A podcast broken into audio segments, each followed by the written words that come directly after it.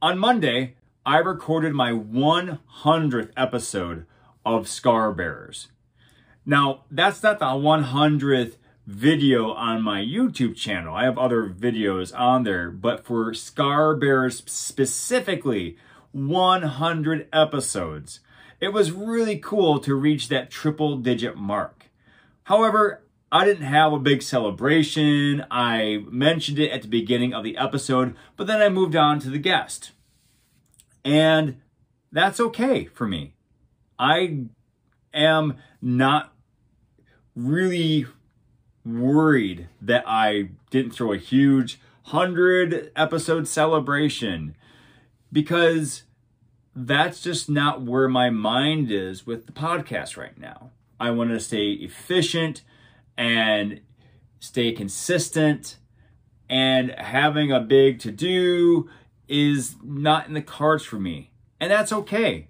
I don't think I'm going to get any fewer subscribers because of it.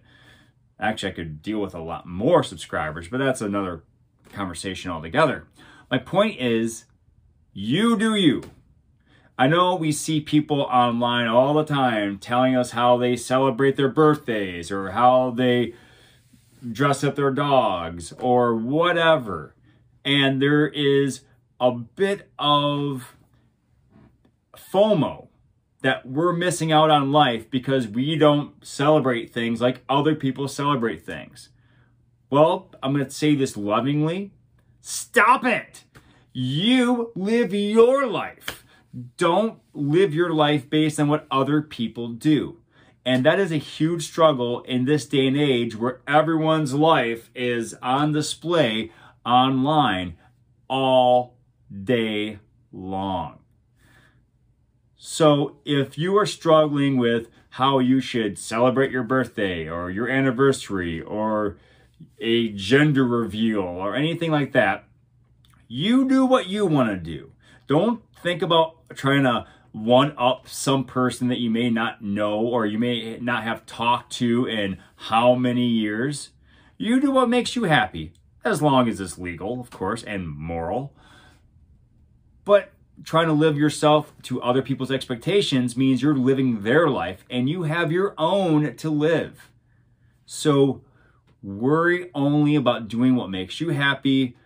Celebrate how you want to celebrate. Again, make it legal and moral. And just enjoy the experience. And I did when I recorded my 100th episode. It was a lot of fun. I gained a lot out of it. And I hope the guest appreciated it too.